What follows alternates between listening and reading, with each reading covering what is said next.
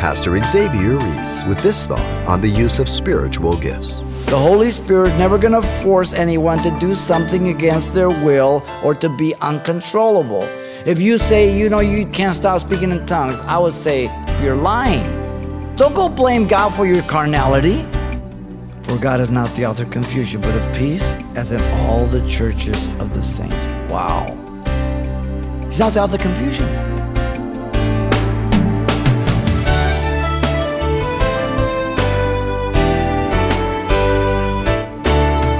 Welcome to Simple Truths, the daily half hour study of God's Word with Xavier Reese, Senior Pastor of Calvary Chapel of Pasadena, California. Abuse doesn't have to be intentional to be harmful. But that's often the case when it comes to the use and practice of spiritual gifts. Today, Pastor Xavier helps clear up any confusion as he brings us the simple truth regarding spiritual gifts, in particular, the gifts of inspiration, tongues, interpretation of tongues, and prophecy. Let's rejoin him in the book of 1 Corinthians for today's important study. 1 Corinthians chapter 14, the uh, message is entitled Gifts, Confusion, or order. There are three gifts in particular that were problems to the Corinthians the gift of tongues, interpretation of tongues, and prophecy. And these are the things that he focused on. Now, the Apostle Paul provided an illustration regarding tongues. Listen carefully. In verse 6, Paul illustrates it from his own life. If Paul came to them and spoke in tongues, what would it benefit them? How much profit? None. They wouldn't understand him. If he spoke in a language understood, it would benefit them. Now, Paul, I'm sure, spoke Hebrew, Greek, and Aramaic, for sure. And they would understand him. So, even from the beginning here, he makes a distinction between the supernatural gift of tongues and human languages. All right? So, in verse 7 and 8, Paul illustrated through musical instruments what he's saying the sound that comes forth from a flute and harp, though they do not have life as you and I do as people, they must give a distinct sound to be recognized. Now, in verse 8, the trumpet that calls uh, men to battle must have a recognizable sound, or no one will respond. It's either reveille, retreat, advance. That's a certain tune, a certain sound, right? Even in the Old Testament, you had certain sounds to break up a camp. All right? That's what he's talking about. Now, in verse 9 through 13, the Apostle Paul expressed the understanding regarding tongues. Paul stated that, like comparison, that unless a person speaks in a known language so as to be understood, how will people understand the word a person could be speaking to the air? That's what he would be doing. You know, if you're, you're on AM radio, that's all you can receive. You don't receive FM, right? Same thing. Okay? You got to be on the same wavelength. In verse 10, Paul stated there are various languages in the world. Not one of them is without significance or voiceless. There's certain sounds, certain words, and you know them, I know them, so we can communicate back and forth. It's just real simple. But only those who know the sound and the words can communicate in that language. Okay?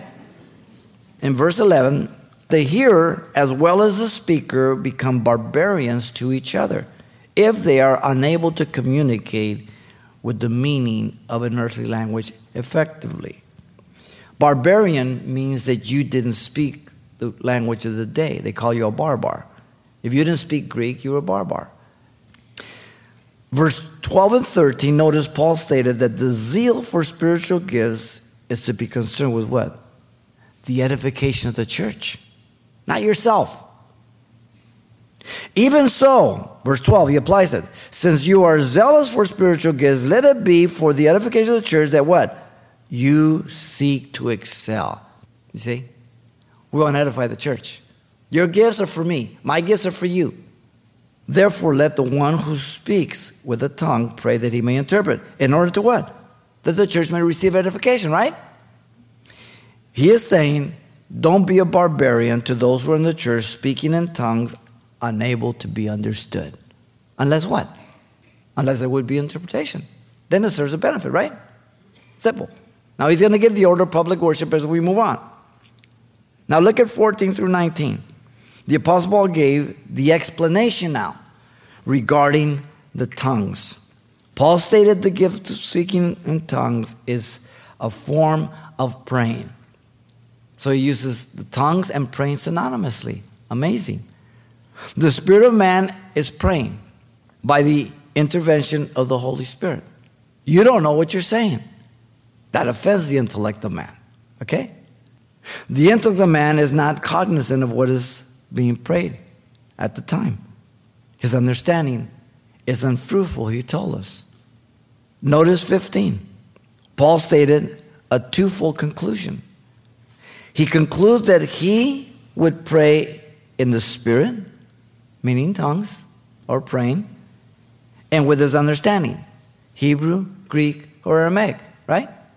Referring to earthly languages. Now, there are some who say that he's talking about earthly language. He's not, he's not talking about in the spirit earthly language. He's making the contrast between tongues and earthly languages.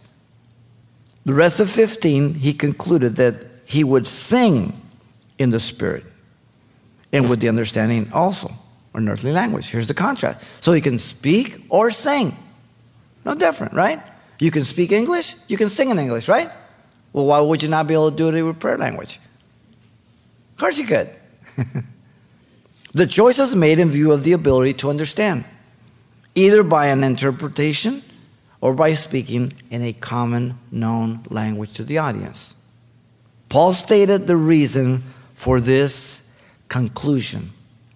A person will not understand the tongue. Otherwise, if you bless with the Spirit, how will he who occupies the place of the uninformed say amen at your giving of thanks, since he does not understand what you say? The word uninformed, idiotes, does that sound like idiot? It means illiterate, uneducated. The Apostle Paul uses it three times in contrast to a believer who is not able to understand the tongue, in contrast to the unbeliever who does not know God. So he's contrasting a person who is a Christian, uninformed, perhaps he doesn't believe in the gifts, or perhaps he is ignorant about the gifts in contrast to the unbeliever who is spiritually dead. All right? The person speaking in tongues alone is edified. For you indeed give thanks well, but the other is not edified. Okay? So even believers, if you're speaking in tongues, they don't understand you, so they're not edified. You're edified, but you don't even understand what you're saying. Okay? Now, Paul gives the interpretation regarding tongues and prophecy here. Look at verse 20. Paul pleaded with the Corinthians to be mature. Paul exhorted the Corinthians as brethren to not be children in understanding, like little kids. He exhorts the Corinthians to be babes regarding malice. There's the contrast. So, regarding these spiritual things, you've been acting like children, doing your own thing, confusion, disorder. Grow up, be mature. And be mature regarding evil. How was the evil being manifested? by their childishness to do whatever they want. They wanted their pride and their confusion and to look as spiritual, right? That's the point. Now, still in 20, Paul exhorts the Corinthians to be mature in their understanding. The context regarding is the exercise of the gifts, particularly the three that he's dealing in this chapter. They were the problem gifts. Paul is saying that he considered himself a mature believer in view that he can speak with tongues more than all of them, yet he did not speak out in tongues in the church because unless it's interpreted, it wouldn't benefit them. So he gives them a spanking. He's reproving them. Now look at 21. At this point, he quotes the passage of Isaiah, Isaiah 28 11. Isaiah was being mocked by the unbelieving Jew. Unbelieving is key regarding God's instruction, the fact that he was being so basic, and the Assyrian judgment to come. He was prophesying, and he's being basic, line upon line, precept upon precept, here a little, there a little, mocking them. And the Assyrian would speak judgment to the people with stammering lips and another tongue in view of their refusal to hear the prophet Isaiah. They weren't believing in regular Hebrew language.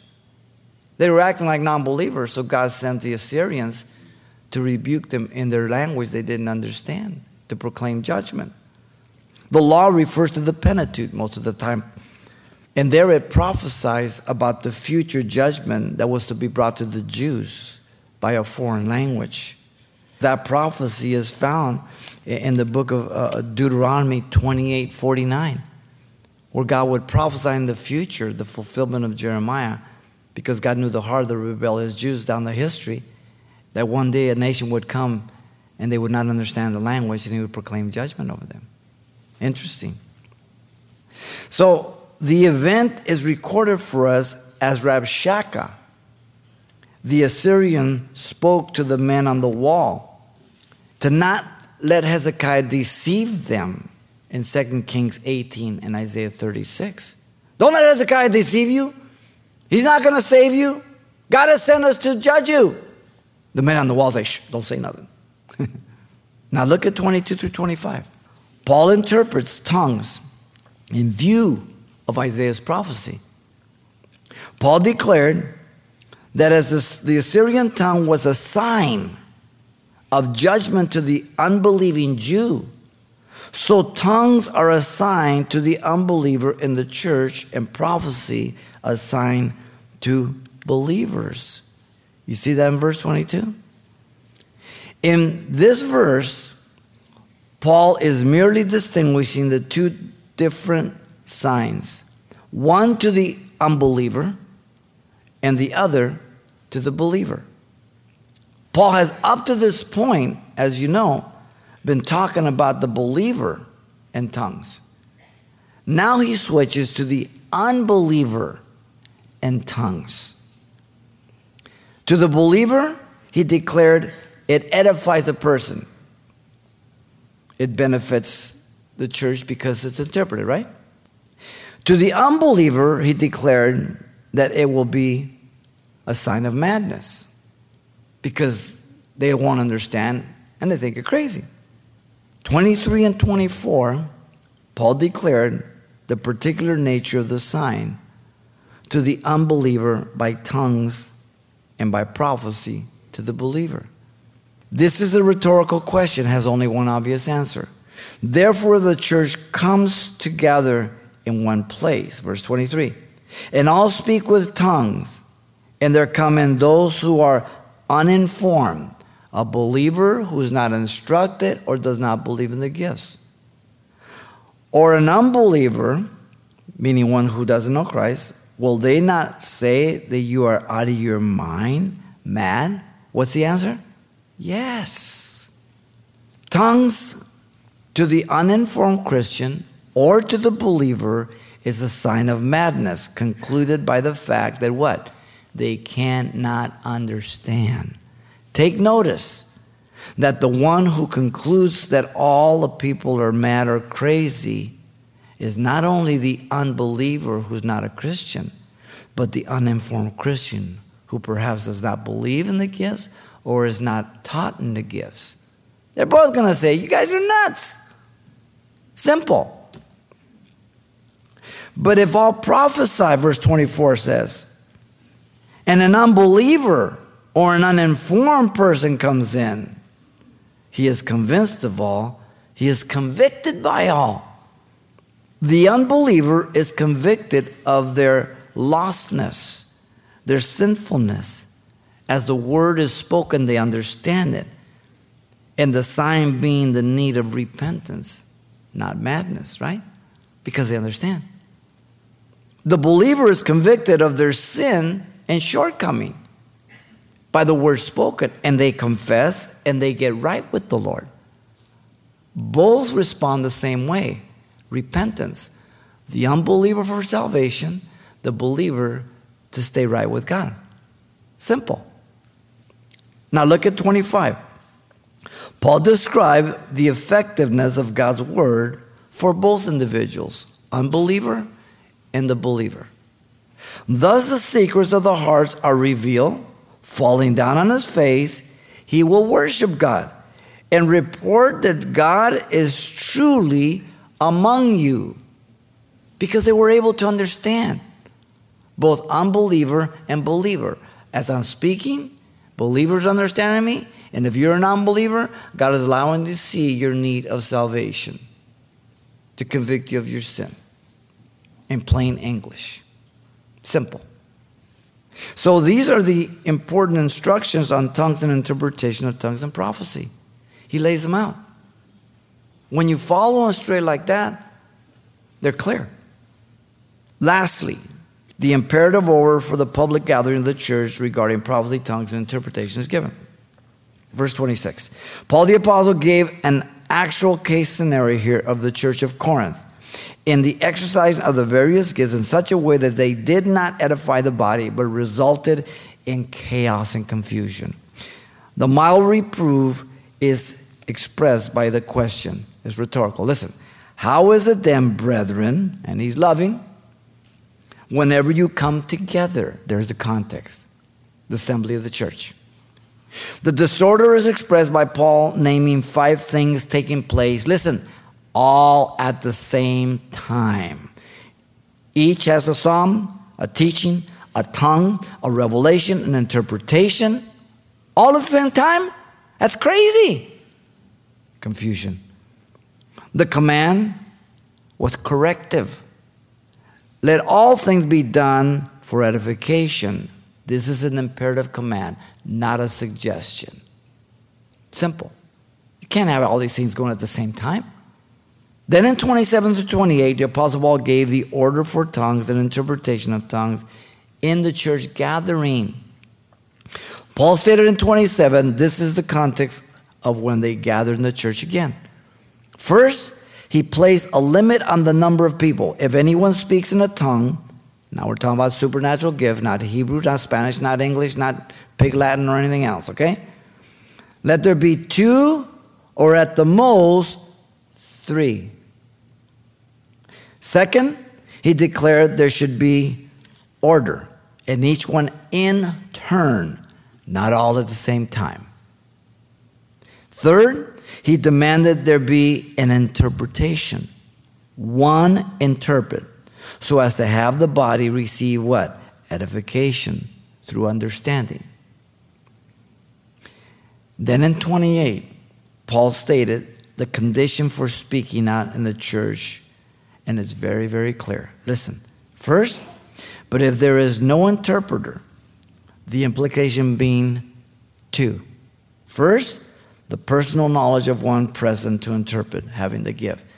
The gathering is small enough, the people know each other, so they know who has what gifts, right? Simple. Notice second, in 28, let him keep silent in church and let him speak to himself and to God. When? If there's no interpretation. First, he speaks to himself to see if it is the Holy Spirit who has spoken to him or her, not just their own impulse. So it comes back to me. Because sometimes I think God may speak to me, but he's not, right? So I keep saying, and say, Lord, is this really you? You speak to me. If it's you, then deal with me again with the same thing, right? That God confirm it. And then he speaks to God, first himself, then to God, that God may give him that interpretation if it truly was God. But in other words, you don't just jump out, it can be just your emotions. You make sure it's God. The Apostle Paul gave the order for prophecy in the church gathering next. First, he limits in verse 29 again the number of people. Let two or three prophets speak. Second and 29, and the others judge. This is important. The order is to be judged. Is it one gift at a time? And then the content is to be judged to make sure it doesn't contradict the Word of God. So if somebody says, you know, I want to, uh, my children, I want you to be encouraged and I want you to follow me. I've got a new revelation. You say you're smoking something because it's contradicting the Word of God. You understand? So we not only judge that it's one gift at a time, but we judge the content of what's being brought forth. Does it add to the Word of God? Does it contradict the Word of God? Or does it go along with the Word of God? Does it edify, comfort, or exhort? Right?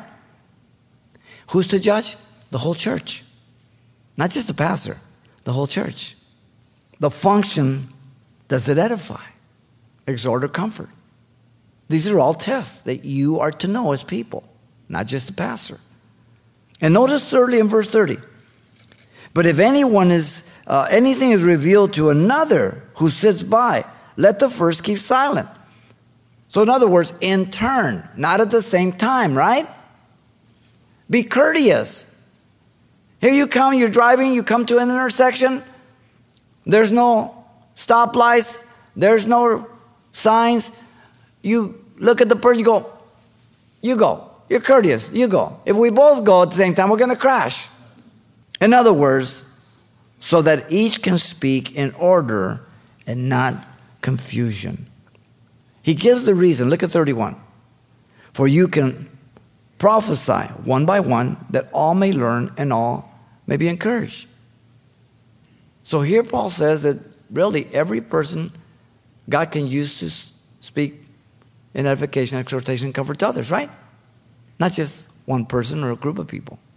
Prophecy means speaking forth the word of God edification, exhortation, and comfort. It's not talking about predictive events, right? He's defined it for us. Now, in 32 and 33, the basic reason that Paul can demand order without fear of quenching or grieving the Holy Spirit is due to two simple principles that never change. Here they are. Look at 32. The spirits of the prophets are subject to the prophets the Holy Spirit is never going to force anyone to do something against their will or to be uncontrollable. If you say, you know, you tongue out and you can't stop speaking in tongues, I would say, you're lying. That's what I would tell you. In Jesus' name. the spirit of the prophet is subject to the prophets. Don't go blame God for your carnality. Second, for God is not the author of confusion, but of peace, as in all the churches of the saints. Wow. He's not without the confusion. The lack of order and confusion is man's doing by the lack of knowledge of the scriptures or by allowing himself to be led by their emotions. And this happens a lot of time in Pentecostal circles. It's, it's, it's an emotional theology that's taught. There are brothers and sisters, but just a little out of control. You understand? All right? Verse 31. So take note that Paul declares in all the churches of the saint.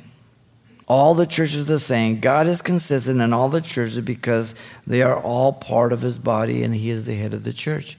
We all have the same Bible. We all have the same Holy Spirit. We all have the same mind. So we should allow those things to be in line, right?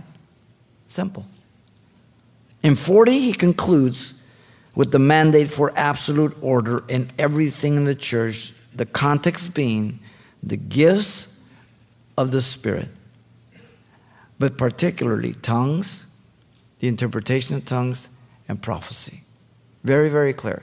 Now, when you follow it verse by verse and you read it in the context and examine it with the whole of Scripture, it makes all the sense in the world. This is the teaching of Paul as he has addressed prophecy, tongues, and interpretation of tongues. The introductory remarks about prophecy, tongues, and interpretation of tongues have been laid out for us the important instructions on tongues, interpretation, and prophecy has been very, very, very clear according to his instructions. And the imperative order for the public and the church regarding prophecy, tongues, and interpretation cannot be missed. It's there. Now, exercise your gift decent and in order for the edification of the whole church. Pastor Xavier Reese with the simple truths about the proper implementation and practice of the gifts.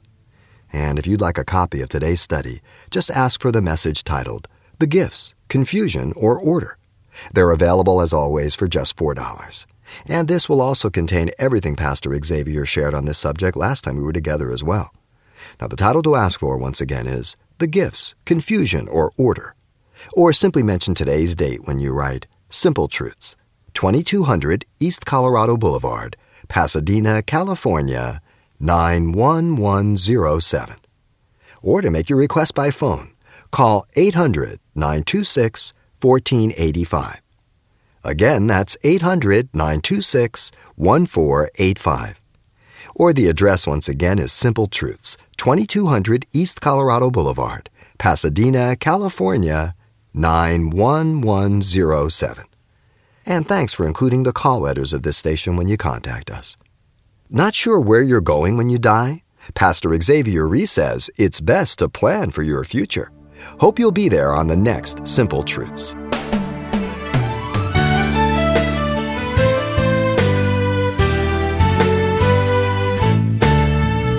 Simple Truths with Pastor Xavier Reese, a daily half hour broadcast, is a radio ministry of Calvary Chapel of Pasadena, California. www.calvarychapelpasadena.com.